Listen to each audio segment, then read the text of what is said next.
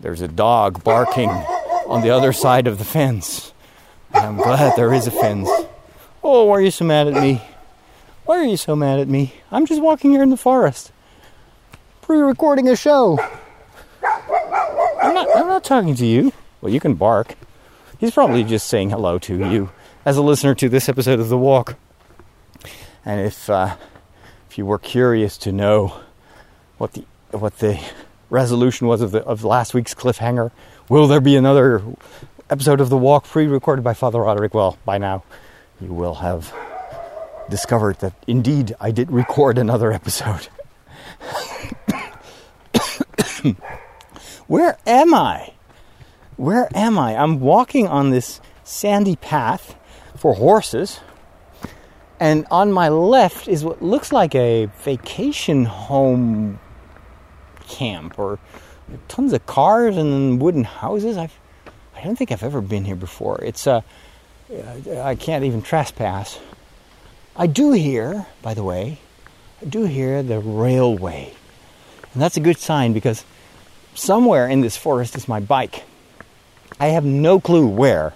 I left it when I started recording last week's episode, and then I just started walking. I don't have my uh, GPS. Oh, actually, I do have my phone. I just check my. I was like, I don't have my phone with me, but actually, I do have my phone in my pocket. Well, it's more adventurous to just follow my nose, as they say in the Netherlands. Uh, one of the things I wanted to share with you last week, but I didn't have time for, was this great experience that I had uh, in in developing a pilot series. This has always been part in of of the way uh, I, I, was dreaming of working in the in the future. Um, before you launch a new production or a series or a podcast or a TV show, I wanted to to develop uh, pilot episodes. And my my challenge is always to find ways to produce good content that is visually attractive, if it's for video or or if, if it's for audio with you know a, good sound quality and everything, but also a good concept that people actually would like to listen to. And because I was always uh, working on such a small scale, oh wait a minute, this is not a railway. This is a this is a road. And this road is there is no railway in where am I? Okay, well. Don't worry about that. While I'm talking, I'll try to find my way back to my bike if I can. So, um, because we were always working small scale with SQPN and in the beginning with Trideo as well, never really could find the time to to to to develop pilot episodes. But now that we're focused and we know that we are uh, we need to produce content uh, not just for the international market. Market sounds a bit commercial, but for an international audience, let's put it that way. But that it's also vital that we develop um, content for my Dutch audience, or our, I should say our. This is not Trideo is not mine. It's it's a we do this as a community. But there is a difference in uh, in target audience and also in the needs of that audience. With uh, Trideo International, we are f- first and foremost focusing on where am I? Where am I? I don't know. It's a, it's a road. Oh, this is Soest. I told you so. Anyway, it's the wrong village. um, but I do know how to get to the train tracks, I think, I hope. Um, so the, um, the target audience is let's try to make contact with all these groups outside of the bubble of the, the Catholic Church. And I've always had this missionary approach. Like, I want to share this message and what moves me with the world. And how do you do that? By engaging with the world, engaging with the culture, and, and build bridges. But instead of starting at your side, you start at the in the world of the people you want to reach. Um, with the Dutch part of what I do on television, for instance, that audience is much more um, delineated.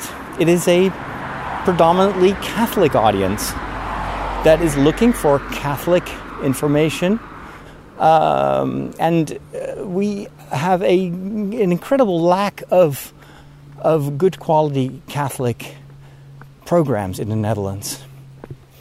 Um, and that's so that's very different from from the international setting where you with one click of the mouse you can find tons of websites and YouTube channels and even entire Catholic TV stations that will provide you with a lot of information and uh, videos and interviews about all sorts of Catholic topics. That does not exist in the Dutch language uh, countries. I'm speaking of the Netherlands, but also part of Belgium where they speak Flemish there is almost no Catholic video or TV content. It's all been pushed to the sidelines, uh, defunded, etc., etc. And that's a massive problem because if a, community needs also to be nourished, um, and uh, more, it's more than just nourishment. It's also to, to have this sense of belonging media plays a big role in that, a feeling that you're part of a larger community that you can be proud of. How can you be proud of a church that you never see? You don't witness what's going on, uh, and, and, what this church and what this faith is is um, is making happen in the world.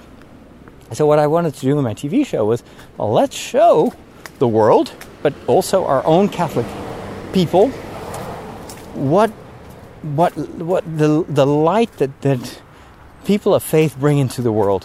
What is this faith helping them to do? How do they make the world a better place? And I love doing that, it's very different from the approach that I have with Trideo International. And so, my focus with the Dutch channel, or with the Dutch programs, is let, let's try to reach this more this Catholic group first, and then have kind of a, a landing area for people that are interest, interested in, in the Catholic faith. Um, the reason that I stop and ponder is that I do see another train track, but this may be the wrong train track. I don't know. We'll see. Um, the, um, the the the issue is that in my country the, the, the, few faith based Christian programming that is still on national TV is being relegated to the void. we have a political constellation that is trying to. Uh, to to keep the system running, and the system is, of course, under a lot of pressure because the, the, the media world is changing. People are younger people are no longer watching TV. They're watching YouTube. They're watching Netflix. Uh, cord cutters. That's a big thing in the Netherlands. And so, with less advertisement revenue, um, there is less budget to keep our uh, public uh, broadcasting world turning. And so, politicians are now pushing, and this is part of the seculariz- secularization in my country, they're pushing to to solve the, the, the, deficit of the budget by eliminating Christian content. And their uh, reasoning is uh, Christianity has disappeared from our society. People are no longer going to church, and so if the if the our society is secular, then religion should not be uh, financed by the government. Uh, should shouldn't be financed by the state. If churches want to spread their wor- their message, they'll have to do it um, paying for it by themselves and finding their own channels. I, of course, disagree with that. First of all, I disagree with the premise because I think that uh, you know it's a typical like city, like western part of the Netherlands uh, presumption that people are no longer religious because they're no longer going to church. Well, if you would count the number of people that would still identify as Christians and as Catholics, you'd be surprised how large of an audience that is. And uh, so that's that's kind of part of the narrow mindedness, of the kind of narrow vision of the people that work in politics, which is in the western part of the world. It's the most secular, secularized part of the country. So that the premise doesn't is not correct, but also it's it is part of um, actually, I think I am at the right train track. If I go here to the left, I'll eventually end up at the path that would lead to my bike. I'm almost certain because I run here early in the morning a, a long time ago. Uh, so um, it is one of the reasons that we have a public broadcasting system is that if if everything were commercial, then only uh, programs would be made that are commercially viable, which would mean that a lot of minorities in our society would not have a voice anymore. Not just a voice to the outside world, which is already very important. Think of the various religions that you have in a country. Uh, my country has a very strong Christian uh, presence, of course, but also a Muslim community. But if we never hear about that Muslim community, and if the Muslim community can never tune in and see what these Christians are doing, then how can they get closer to each other? How can there be understanding or peaceful cohabitation between all those groups? And we know from history how dangerous it is if different religions don't speak to each other anymore. It creates so much tension in society. Whereas the, the opposite is also true. It's a double decker train here passing on my right.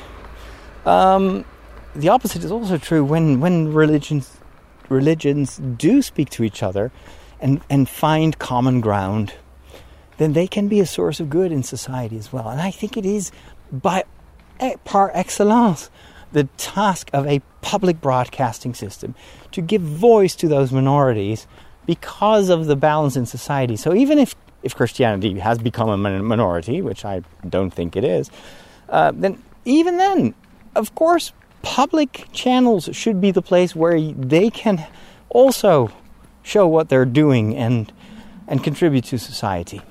Instead, the reasoning in The Hague, that's where, where our politicians live, is well, but we need the money for for soccer. They're they're buying the rights to soccer games, and the but they spend millions on that and then they the, the, the cheapest programs on TV are the are the religious programs, and they completely kill those. And with the excuse, well, we need to save money. I was like, well, get rid of the stupid soccer. That's what commercial uh, uh, uh, channels can can broadcast. That's what the, the entire sports world is is run by commercials and has a commercial nature.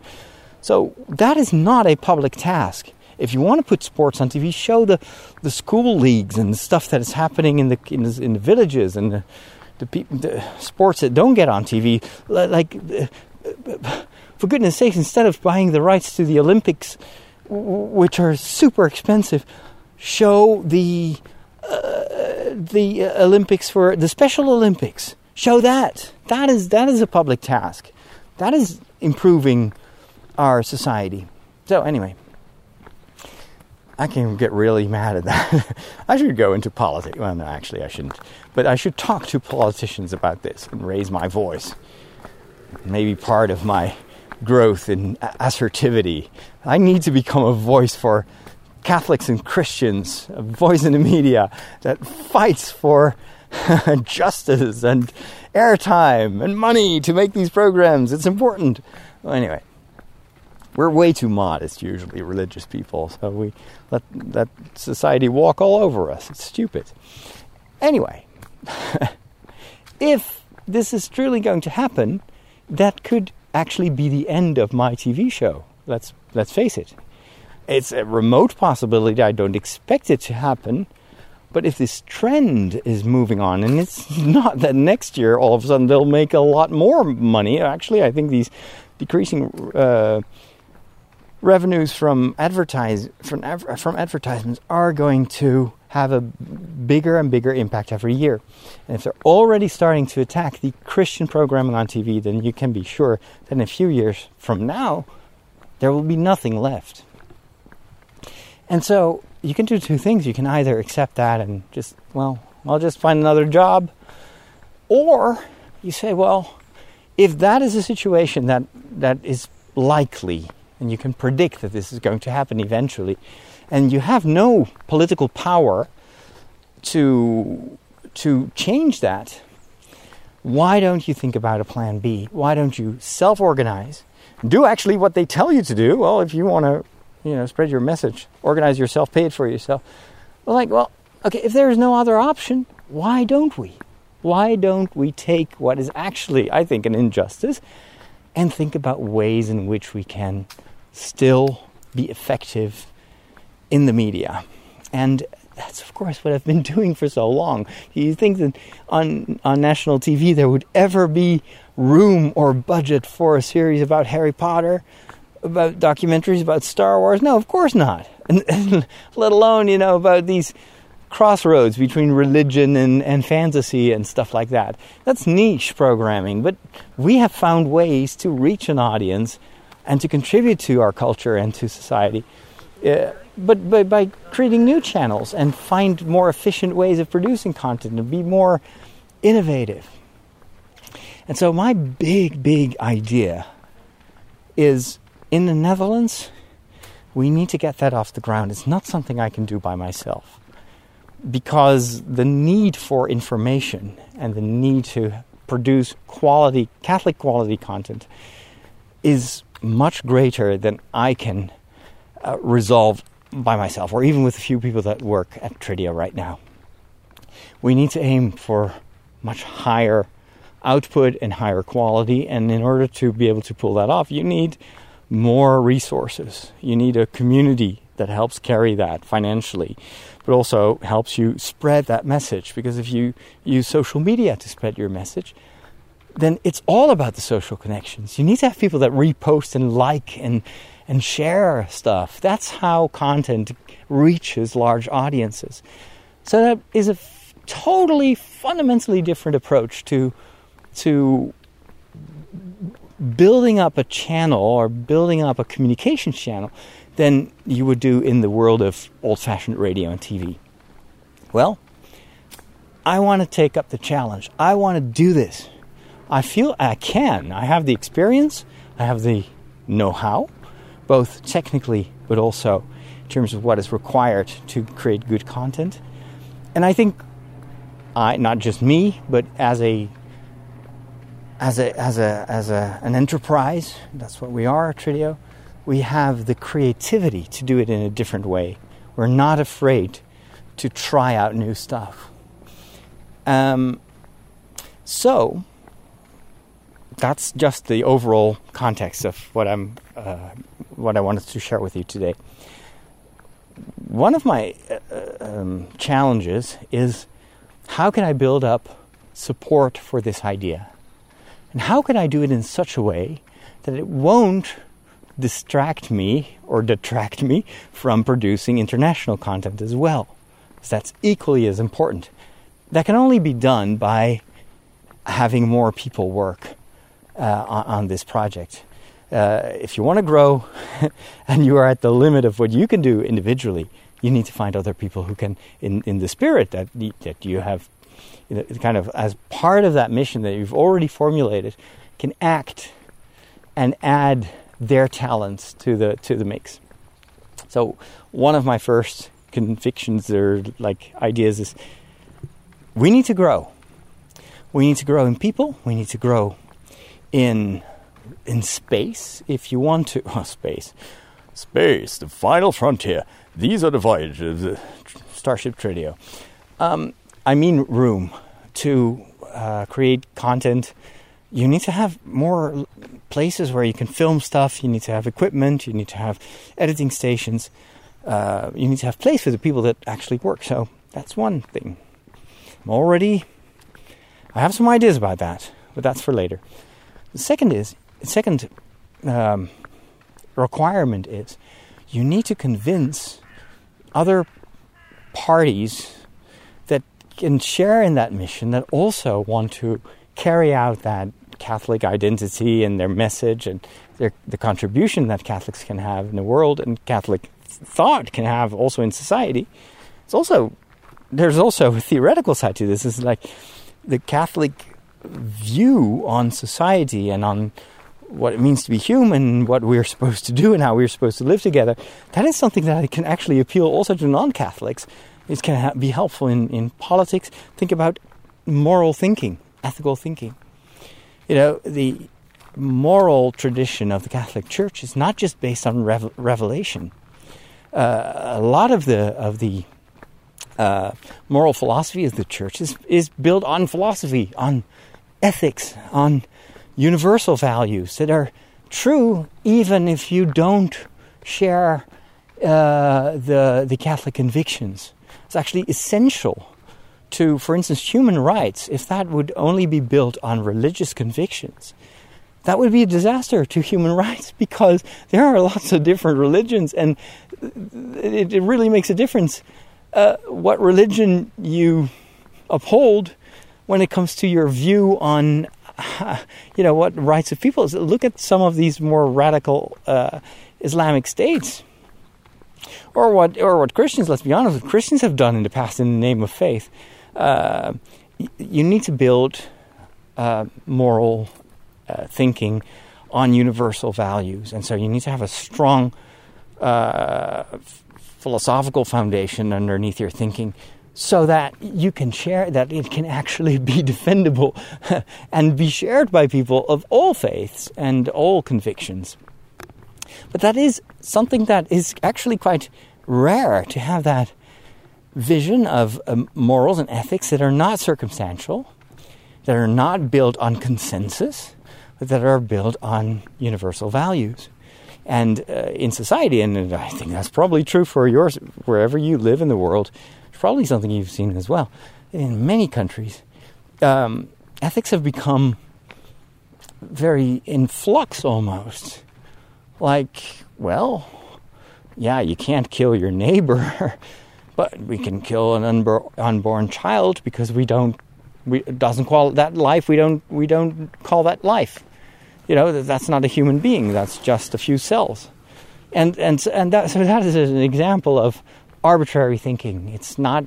Whereas the Catholic Church, actually, they they will not say we're, pro life because we're religious. Of course, as it says, per, that is. Uh, very much part of, of, of our, our Christian tradition to be pro life and to defend the unborn child, but it's based on an objective value and on, on I think just sound rational thinking. I would I would defend that to an atheist as well. Um, that you cannot delineate human life. The moment that life begins to grow, it is in essence already a human being. The only thing it needs is time and protection to grow out. We have all been at that stage of just being a few cells. And as much as you can't kill me right now, or at least morally you can probably, but morally it would be unethical to kill me now. Well, what's the difference between Father, Roderick of two years ago and if you go back, you know, what is. If you kill the Father Roderick that's just three days old, is that morally a, what's the moral difference between killing me now? Actually, I've already had most of my life behind me, so it would actually be more ethical to kill me now than, than at the start of my journey through life, because otherwise you would deprive me of everything that I've experienced in my life. You know, that you would have robbed me of, of this beautiful experience of being loved and being able to contribute to this world. That, that's the kind of thinking in the church that I think needs a voice in the media as well. And it needs it more than ever. And it definitely needs it in the Netherlands because our churches have crawled under a rock almost. It's as if Catholic Church, by also caused by the the scandals, etc. But it goes way deeper than that. It's also this this this idea that you know they've been in this bubble for too long, and so they're not not used to stand up for their faith and, and bear witness in public. And media is public. So, because of that, we have completely lost our influence and our contribution to the world. Nobody nobody cares. Everybody thinks that Christians and, and first of all the Catholics, just a bunch of of weirdos that believe in fairy tales and have these idiot bishops with mitres and Santa Clauses and everything. Not to be taken seriously. It's almost as if you say, I'm a Catholic. Good, uh, goodness gracious, how can you be Catholic? how do you, you know, why on earth would anyone be Catholic? That's kind of, that's the, that's the general consensus that you hear in, in public debate. And I think the only way to counter that is to be brave, to be courageous, and also be joyful and just say what you stand for and use arguments that people can understand and and trying to contribute in a positive way. So that gives you that that rebuilds your moral um, prestige is perhaps a too big of a word um, your your believability. To speak on ethical questions first of all you need to be believable. And if the catholic church has had so much has caused so much damage and because of that is no longer being taken seriously by people that even by Catholics themselves, and, and let alone by people that are not sharing that faith. The only thing you can do, of course, is repent and change your behavior and reform. That's a, that's, that's, that should be part of the fabric of the Catholic Church. But and on the other side, it should not scare you away from standing uh, firm for the truth, because the truth transcends human failure. And even if I'm a sinner and I have done so much wrong, then still I need to be able to speak out my faith that there are universal truths, there is a God that is beyond my failure and that does love the world and and is trying to reform his people, etc., etc. So that's that's all about the why I need to do something and uh, and and uh, the, the, what I try to do is to convince other uh, parties that are Catholic, other groups, and that may actually be able to, to have deeper pockets than than we have at Trideo because we're we're really uh, working on a shoestring budget. It's not even a shoestring. I wish it was a shoestring, tiny, tiny, tiny. But if we work together and I can convince uh, a, a, number of, of groups in our society and our Dutch society to come along with this and to help us rebuild our voice in, in society and culture through the media, then I believe that this can totally work.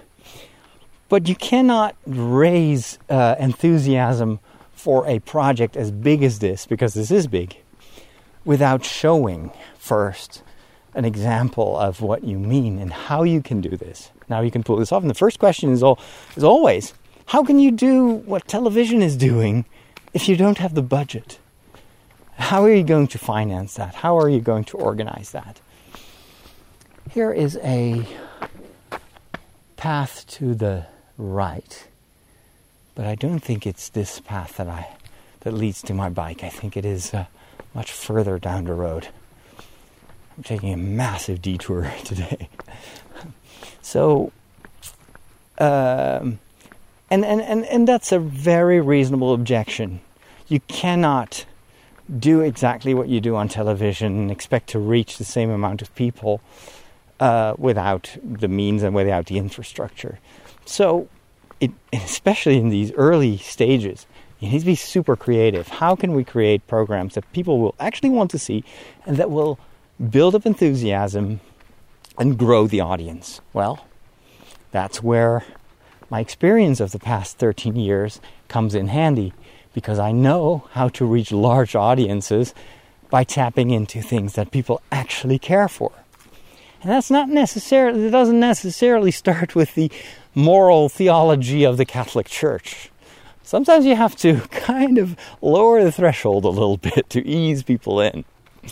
And I know that one of the topics that we have in common with so many other people is the, is the world of our imagination. It's the stories that we tell each other, the movies that we watch, the television series, the video games that we play, the books that we read, uh, the art that we express. There's so many. Those are easy, very easy entry points to large audiences. And what you do then is figure out ways in which you can create unique value value that you can find no one, nowhere else, or that nobody has thought of. And actually, that is easier than, it's, than it looks. Because, you know, on an international scale, it's really hard to stand out. If you look at YouTube, you type in any topic, you will find videos about that. In the Netherlands, or in the Dutch-speaking part of the world, is actually it's a much much smaller community of of creators. Um, most of them will do this as a hobby. A lot of them are very young and don't have the know how or the experience. They still do great stuff and they get great numbers. But if this world of online media and on demand media is maturing, the need for content that goes beyond uh, the let's say the stunts or the the the slapstick kind of stuff that is so popular nowadays and it's easy to film and it doesn't require oh there's a horse. Uh, doesn't require much uh, much quality. I think this actually is the path that I have to follow. I still want to ride a horse one day. Um, or is it? Is this the right one I think it is I'm going to follow this I'm not sure but we'll see oh, wait a minute. Well, let's see. I, actually, I think this is not it. I think I have to follow the horse a little bit more. But I'll I'll walk here and then I'll turn to the right if this isn't the right entry into the woods. Um. So, uh, okay. So you start with these easy targets. What do we, one of the one of the things that I always try to look for as well is do I know people? Because ultimately, it's it, that content has to be produced by people that, that can share your vision, and that can also reach a certain amount of quality. So I'm racking my brain all the time. Like, do I know people that already share a passion that that we can upscale? Do I know people that are knowledgeable about a topic or a, a, number of topics that can actually that a lot of people can relate to. One of the first people that came to mind was this couple uh, of John and uh, Mary Eleanor or Maya um, Domick. The Domicks, the family lives in uh, Tilburg, and I had interviewed. I'd come uh, uh, met them actually at uh, one of those uh, fantasy festivals, Elfia. Or was it Elfia or probably yeah, it was Elfia, I think. So anyway, so I interviewed them already, and so I knew I knew that they, but that was just about fairy tales and stuff. But I knew that they were comfortable on camera, and uh, this is definitely not where I need to be here. Let's see, how do I get to that other path? I may actually turn to the right here follow the horse track and then turn to the right. Will probably involve some climbing. we'll see. Um, so I know that uh, they are uh, they and uh, one of their passions is movies. They have just like me. They have a subscription to their local theater, so they can watch any movie they want. And that's what they do. They actually go to the movies uh, at least once a week, sometimes twice, or in this you know, holiday time or summer vacation, uh, almost on a daily basis. They love movies, but they also love to talk about movies. And I, while I was interviewing them about fairy tales, I'm like, ah, this could totally work. We should do a series about movies. How? How can I involve them in uh, in a series that we could film, and how are we going to do this in a way that is affordable and is manageable? Because, of course, people have their own lives, they have jobs, they have families. So I need to come up with something that is easy to realize that adds value to the to social media. So it has to offer something that you can't find elsewhere, and uh, it needs to be good. It needs to have relatable people that, that share your your your view, your your mission. And I knew that they did because you know we've gotten know. He's a deacon, and uh, the two of them are are are very uh, enthusiastic, joyful Catholics, and that's what that's what the world needs. so, uh, very quickly, I, something came together. It's like, well, what if we just go there? Summer, summertime now. We'll we'll go and visit them on a morning, and we will film short, three minute long reviews of movies that they've seen recently. But we'll just put them on in a uh, in a nice environment. I was thinking outside or in the city or something. They came up with, well, why don't we ask our local theater if we can film there? And that's what they did. And the local theater was enthusiastic and they gave us a space to film. I, I went there with Martin on uh, Monday morning. We put in place, I think I have to go to the right here. If I'm not mistaken, this is going to go past a forest on the right, and then we'll go through some hills, and that will bring me to my bike. So, anyway, I take two cameras with me, two sets of microphones, one of which I just repaired the other day, um, and uh, and two tripods. And uh, not much preparation. They made a list of all the movies that they had seen in the past uh, what is it, two uh, month and a half or something like that. It was a list of like thirteen or sixteen movies, and we put them on the chairs. I had no idea if this would would work because before and even the day before, I was still thinking of oh, we should probably have like a conversation with the three of us where I would ask them questions about that movie, and then like the, the evening before, i was like well, let's not do that. Let's just film a conversation between them because my face doesn't always have to be in those productions. That is not sustainable in the future. Why not do it? This is just a couple that loves movies and loves to chat about it. So we put them in a chair. That's exactly what I thought here. I can go down this hill, turn to the left, and then I will have found my bike. If it's still there, if it's not been stolen. Um, so we set everything. We put up put up everything. It was uh, we don't have any experience. We took lights with us, which we, we had only used once before, because um, I wanted to create something that looked like television. And so it took a long time to set everything up. Then we had trouble with microphones because, of course, I'm using only one DSLR camera, and I use my old Sony uh, camera that is actually really subpar quality. It doesn't have really good audio settings and everything. It was a bit of a hassle, but once it was in place, or like Martin was uh, uh, monitoring one camera, I was monitoring the other one. I explained three minutes long. After two minutes, you'll get a signal that you'll need to wrap up, and we'll just go for it. And we we went, and it's as if they had done this a thousand times before. They were so like easygoing and natural, totally natural on camera, which is rare. Um, and later on, John t- tells me, well, this is actually what I always, this is always what we do after the movie. We sit in the car, we drive back home, and we talk about this movie. What did you think? What, what did you like most?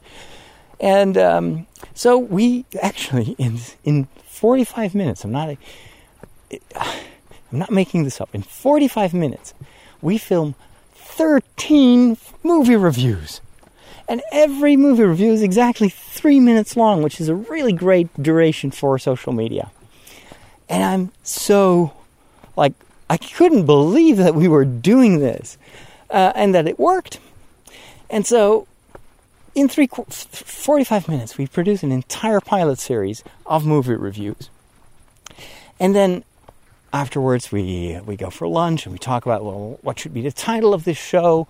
And um, we go back and forth a little bit. And ultimately, a day later, I came up with the title "Film Vlog," which actually is also Dutch because we, have, we know the word vlog, we know film, um, and in the Netherlands, uh, movies are called films, uh, just like in the UK. Film vlog. It's a vlog about films. Everybody understands that. There's, you know, and the thing is, in the Netherlands, it's there are almost no television shows about movies. Sounds hard to believe, but they, they, they have all disappeared. There's one commercial show, I think, where they do that. And it's not even movie reviews. That's more like oh, the glamorous side and interviews with famous actors. But there is a need, and also on YouTube, almost no reviews. There are a few newspapers that will actually do movie reviews, but who reads newspapers? At least not our target audience. So I'm thinking if we pitch this correctly and we put some promotion on this, this can become a leading movie review series.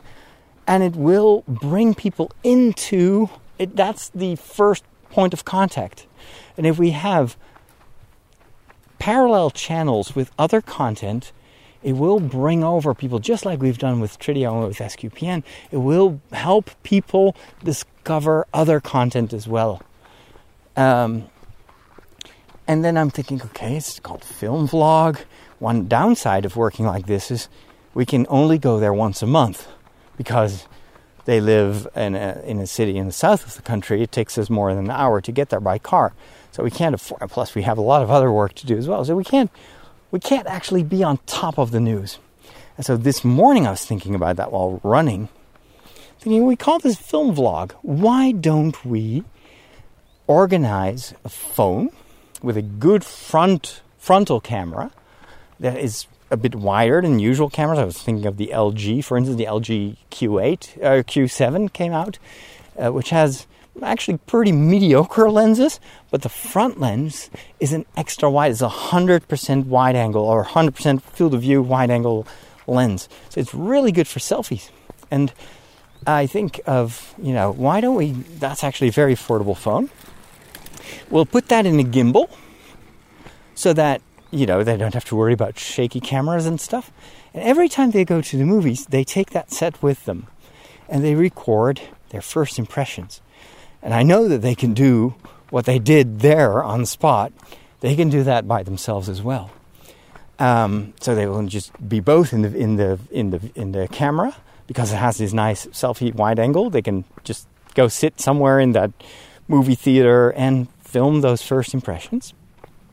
And but that way is because they always go to the premieres of movies, so they're one of the first people in the country to have seen a movie and to be able to review it we can be extremely topical. If we put that online, then it's immediately like people want to know if a movie is worth their time.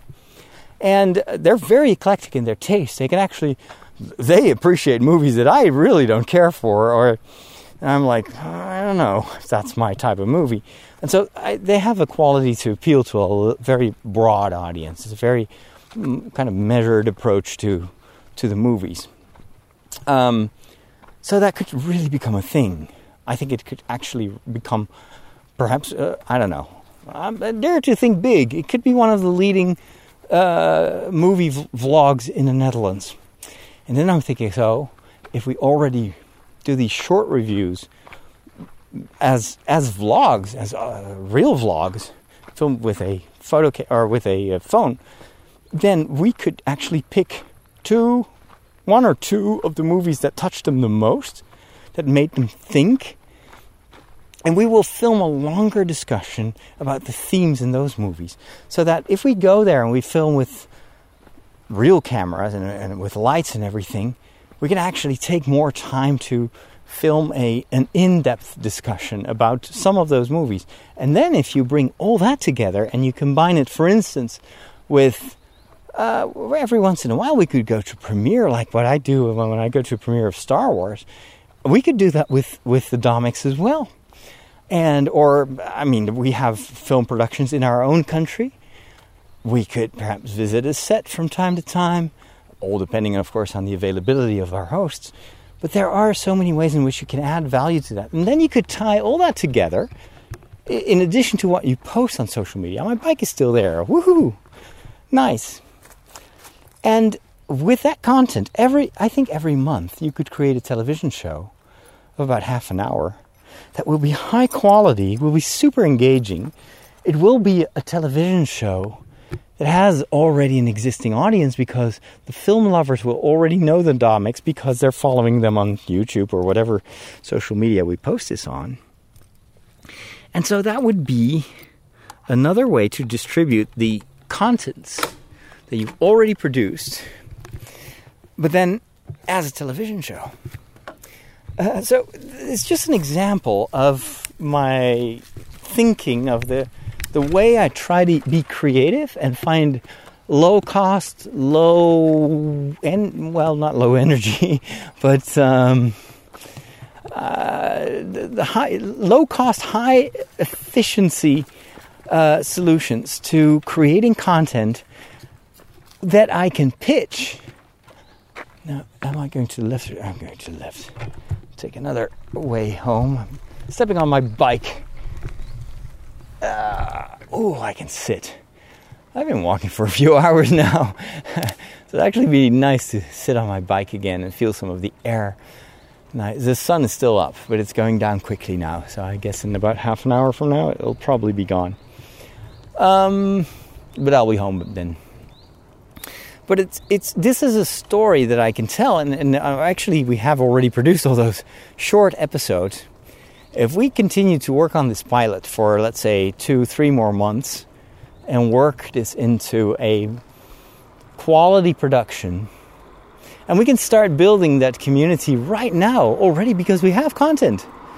We can start building that channel, this this film vlog, and to and build an audience around film vlog uh, right from the get go, so that the moment we start talking to our hopeful, hopefully future partners in this endeavor, we can show them this is how you do it.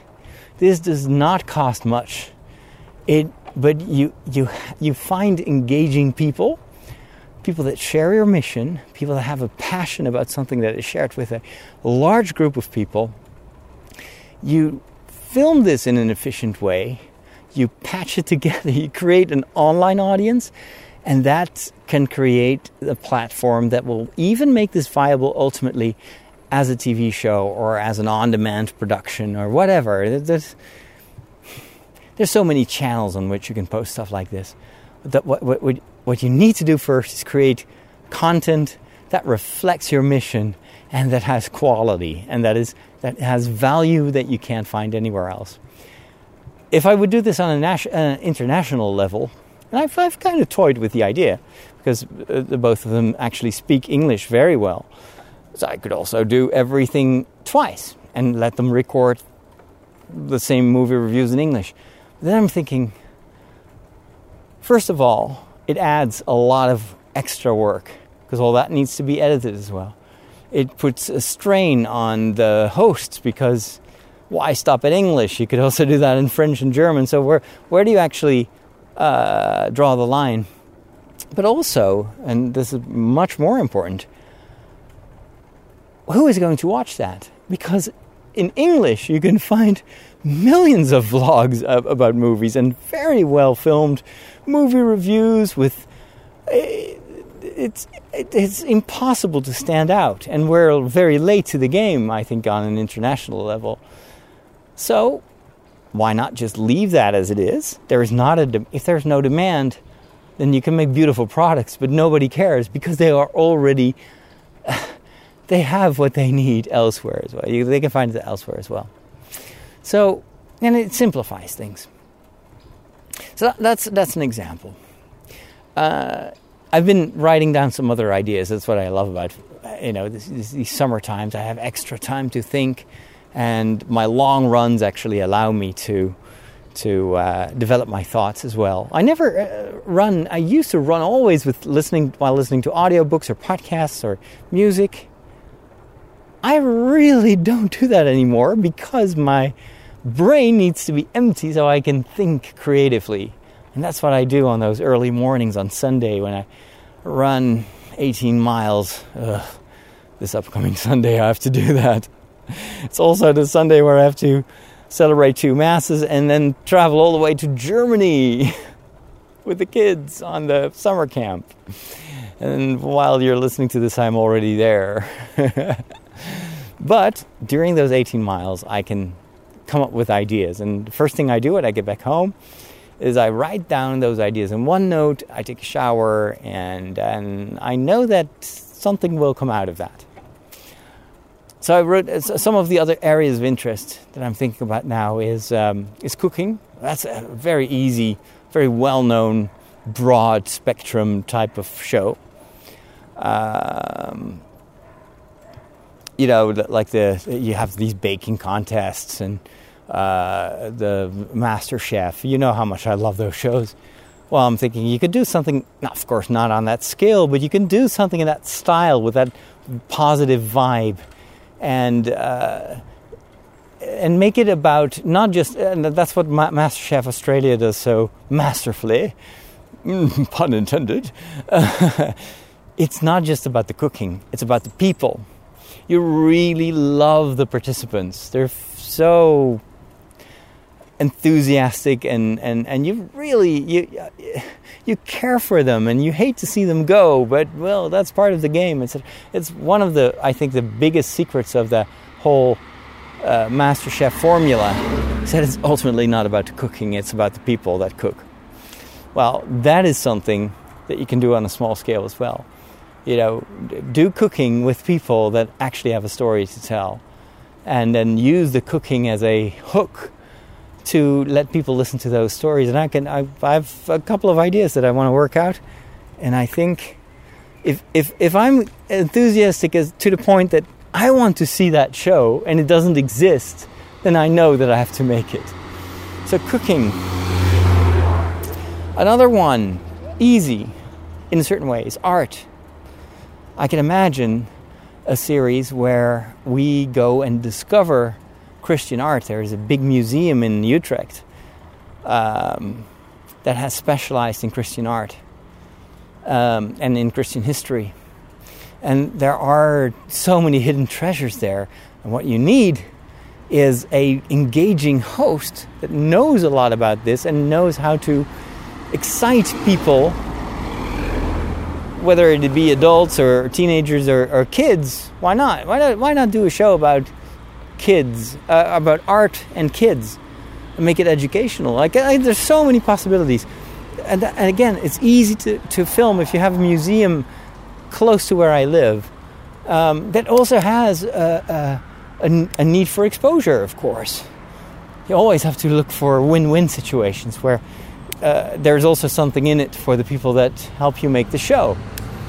The clicking sound you hear is, by the way, me changing gears on my bike a really nice uh, uh, revolving handle here on my on the on the right steering. What, how you call this? Uh, this the steering thing.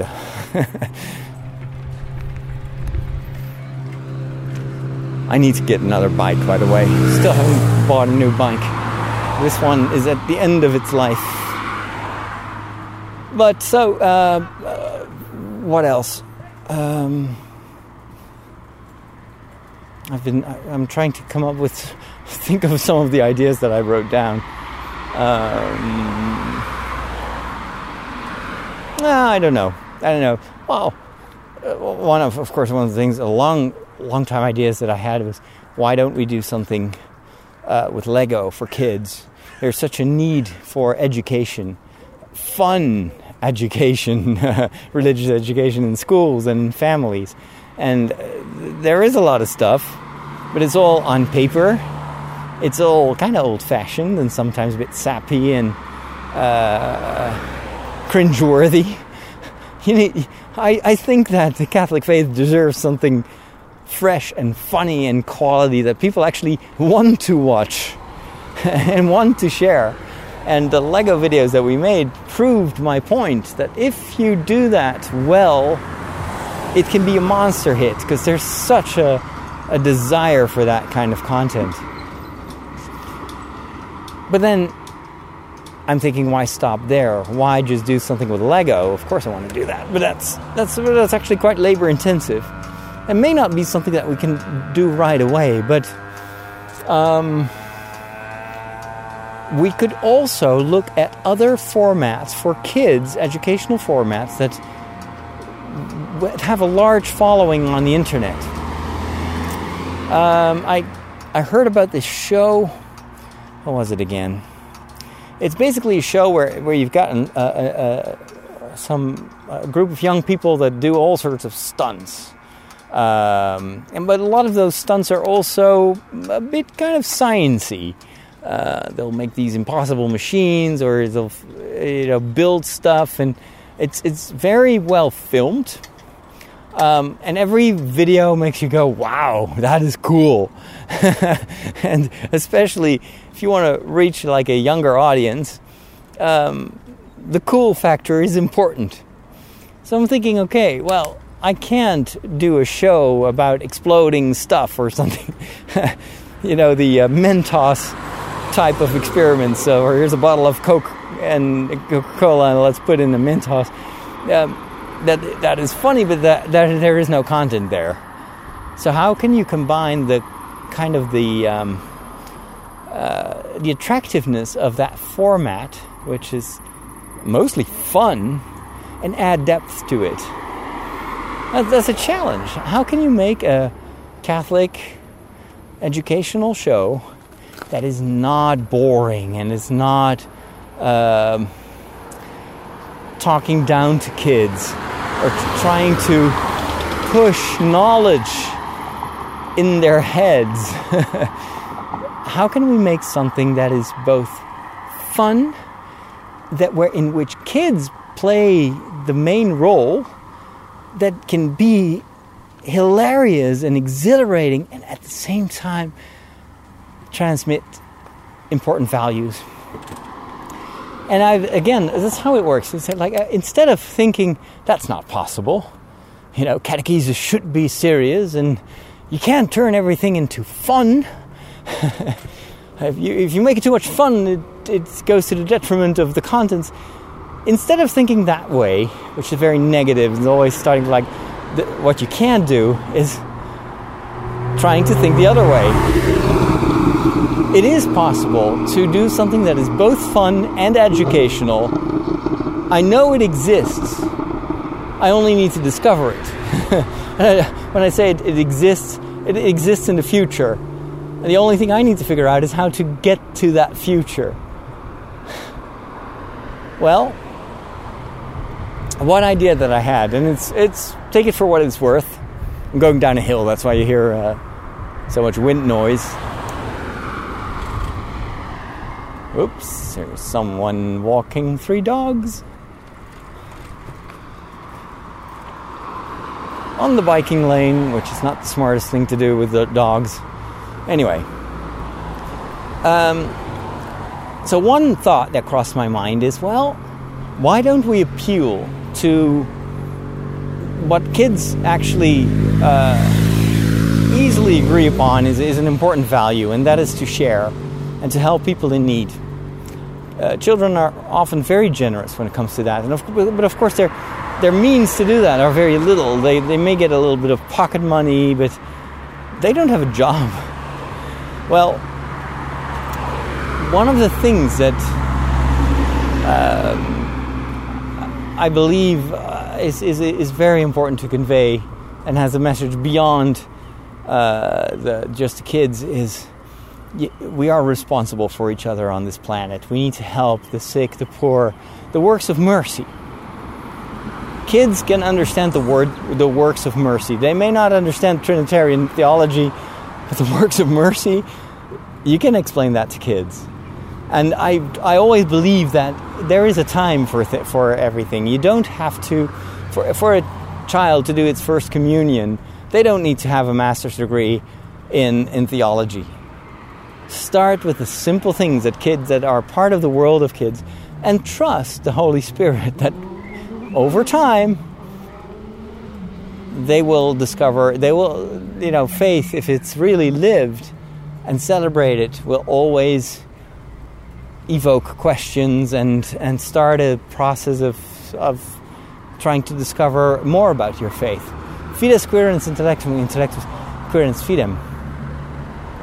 So understanding builds faith, and faith seeks understanding. And that's true for kids as well. So, I'm thinking, why don't we do something that is uh, uh, where kids will raise, try to raise money for other kids.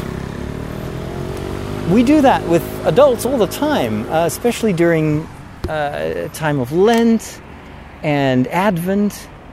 We even have an organization here in the Netherlands that tries to motivate people, mostly churchgoers, to donate for charity.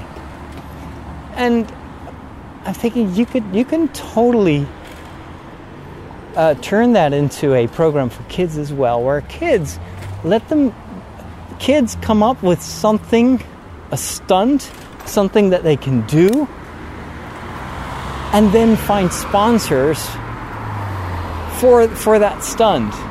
So if a kid can paint 50 paintings in 3 minutes, I'm just on the top of my head. I don't know if that is actually something that kids can do. But let's say or a kid can uh, ride a bike uh, let's try to find something safe. um, or I don't know, magic tricks. Kids love to do magic tricks. Well, why don't we do something like if a kid pulls off this magic trick, uh, what would it be worth to adults? And, and, we we involve the adults with that. So you you could do like something that looks like uh, America got America's Got Talent but that's an ego show. That's all about becoming famous and showing off, and there's nothing wrong with that. But the Catholic variant that I want to make is a talent show where the kids are not after their own glory. They want to do something spectacular that adults can sponsor.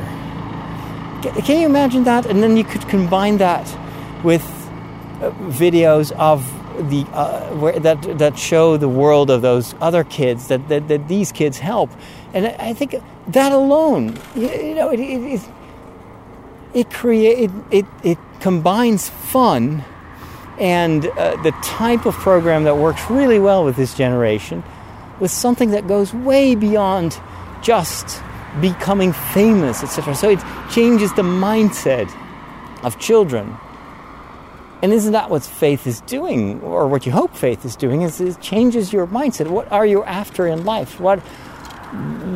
How do you use your talents? Do you use it for yourself, to show off, become famous, or can I use my talents to help other children in need? It's just a random. I mean, I know that this may sound very far fetched, or perhaps it's how are you going to pull that off? I don't know. But this is just an idea of like I, I ask myself a question very often when I don't know. This, this is the way I do my homilies. I read the gospel, I read the, the, the, the readings, and then I ask myself and I ask God, what am I going to say about this? How does this matter to me? And how can this matter to my parishioners? And how can I get to the homily that I know I'm going to give in, in the upcoming Mass? Uh, I know the homily is already there in the future, but how can I get to that point? So there's always challenging yourself to think creatively. Uh, instead of panicking and saying, Well, I didn't prepare my homily, I don't know what to say. Uh, no. I know that I'm going to do a homily. I know that it's a good one. How do I get to that point? it's a different mindset. And I, I, you can do that with creative thinking around programming as well. Like, I know that this channel is going to be a major success. I know that we will come up with shows that will really reach a large audience. I know that all that exists in the future. The question I have to ask myself is how do I get there? And how can I discern which programs those are? And how can I prevent myself from putting time and energy into stuff that actually is not part of that future? Well, the only person who knows what what that future is, who actually really knows the future, is God. And so this creative process is also part of a process of faith where I know that God has a plan um, it's more than that. God knows how to reach his his goal, and it's ultimately only about what he wants, is to embrace everything in his love and save mankind and make people happy and let them, you know, build a world according to his his wisdom. So God knows all that. And if God knows where we should be, where we should end up, He also knows the way to that. And the way is Jesus. Jesus is the way. So if I ask God to give me the the guidance, who's giving the guidance? The Holy Spirit. If I ask God for the Holy Spirit to help me find the way, which is Jesus, then I will actually get to that future that God has in store for me. This sounds very pious and very abstract. and it is. But that's just how my mind works. It's, it's like I, I, know that this is possible. I, never tell me the odds. I'm very Han Solo like that. Um, never tell me that something is not possible because it, that blocks the future. It, it, it also put, puts limits on what, what God can make happen. Instead, dare to dream, dare to plan, dare to be creative because, uh, you know, who is ultimately the source hold on. Who is? I had a, an itch in my on my left ear, probably a mosquito. But I also am carrying the microphone in my left hand.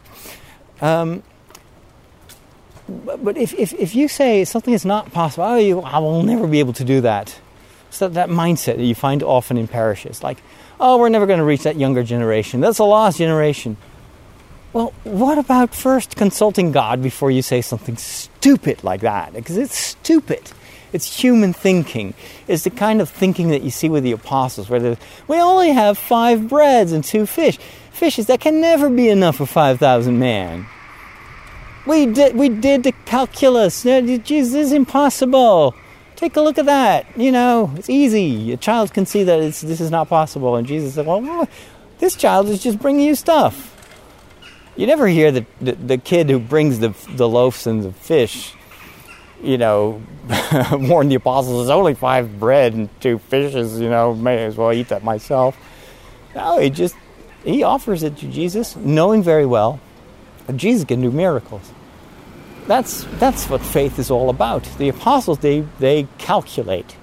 They reason the human way instead of doing what Jesus actually wants to teach them, and that is to have faith that God can do miracles with very little.